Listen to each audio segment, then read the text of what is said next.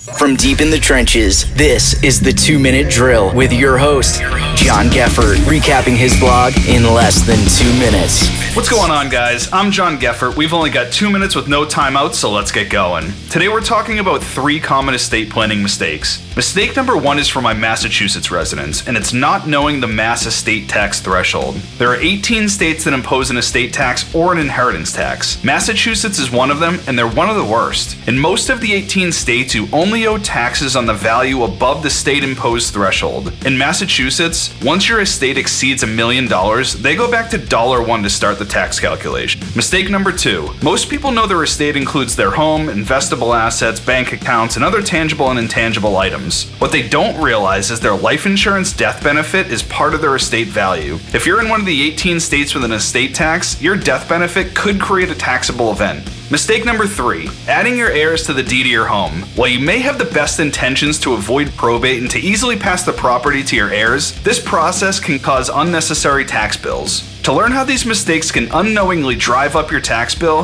visit my blog and search for the title Three Common Estate Planning Mistakes. For more information on this topic and others, visit www.deepinthetrenches.com. All opinions and viewpoints expressed by John are solely his own and do not reflect the opinions of Raymond James. This podcast is for informational purposes only and should not be relied upon for investment decisions.